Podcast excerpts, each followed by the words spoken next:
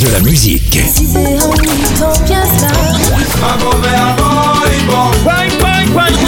Et des infos. Elle chantera jusqu'à ses 99 ans. Double disque d'or pour son premier album solo. C'est VSM Radio.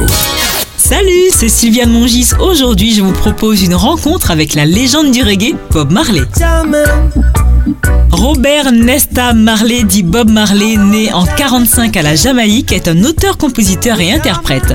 Il rencontre de son vivant un succès mondial et reste à ce jour le musicien le plus connu du reggae.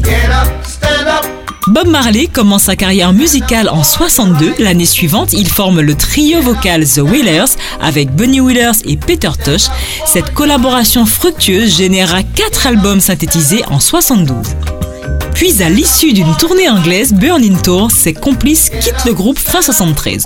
Bob Marley, désormais en solo, sort l'année d'après l'album Natty Duade qui marquera le début de son succès mondial. S'ensuit l'album Rastaman Vibration Yeah en 76 qui fait définitivement de Bob Marley une star mondiale et le plus grand porte-parole du reggae.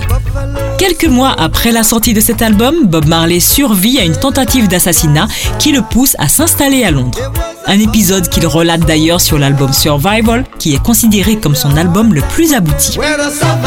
Au cours de sa carrière, Bob Marley devient le plus grand musicien de reggae à travers le monde et une icône du mouvement Rastafari. Le Jamaïcain nous quitte en mai 81 à 36 ans et a droit à des funérailles nationales. C'était un rendez-vous reggae avec Bob Marley. De la musique.